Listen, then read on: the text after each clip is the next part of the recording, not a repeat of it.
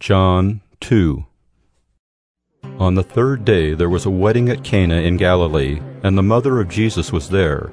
Jesus also was invited to the wedding with his disciples. When the wine ran out, the mother of Jesus said to him, They have no wine. And Jesus said to her, Woman, what does this have to do with me? My hour has not yet come. His mother said to the servants, Do whatever he tells you. Now there were six stone water jars there for the Jewish rites of purification, each holding twenty or thirty gallons. Jesus said to the servants, Fill the jars with water. And they filled them up to the brim, and he said to them, Now draw some out and take it to the master of the feast. So they took it.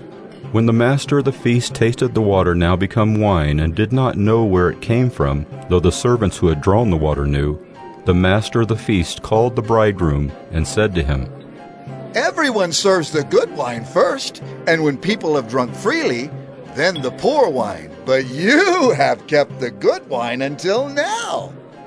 This, the first of his signs, Jesus did at Cana in Galilee, and manifested his glory, and his disciples believed in him. After this he went down to Capernaum with his mother and his brothers and his disciples, and they stayed there for a few days. The Passover of the Jews was at hand, and Jesus went up to Jerusalem.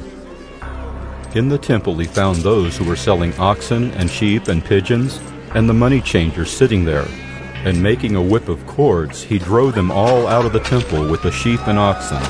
And he poured out the coins of the money changers and overturned their tables. And he told those who sold the pigeons, Take these things away.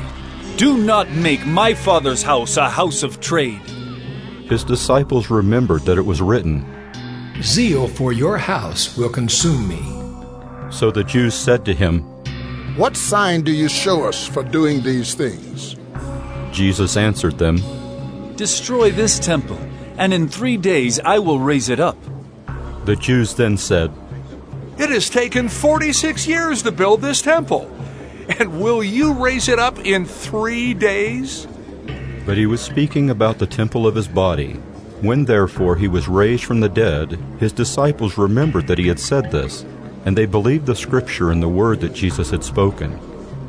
Now when he was in Jerusalem at the Passover feast, many believed in his name when they saw the signs that he was doing. But Jesus, on his part, did not entrust himself to them, because he knew all people, and needed no one to bear witness about man, for he himself knew what was in man.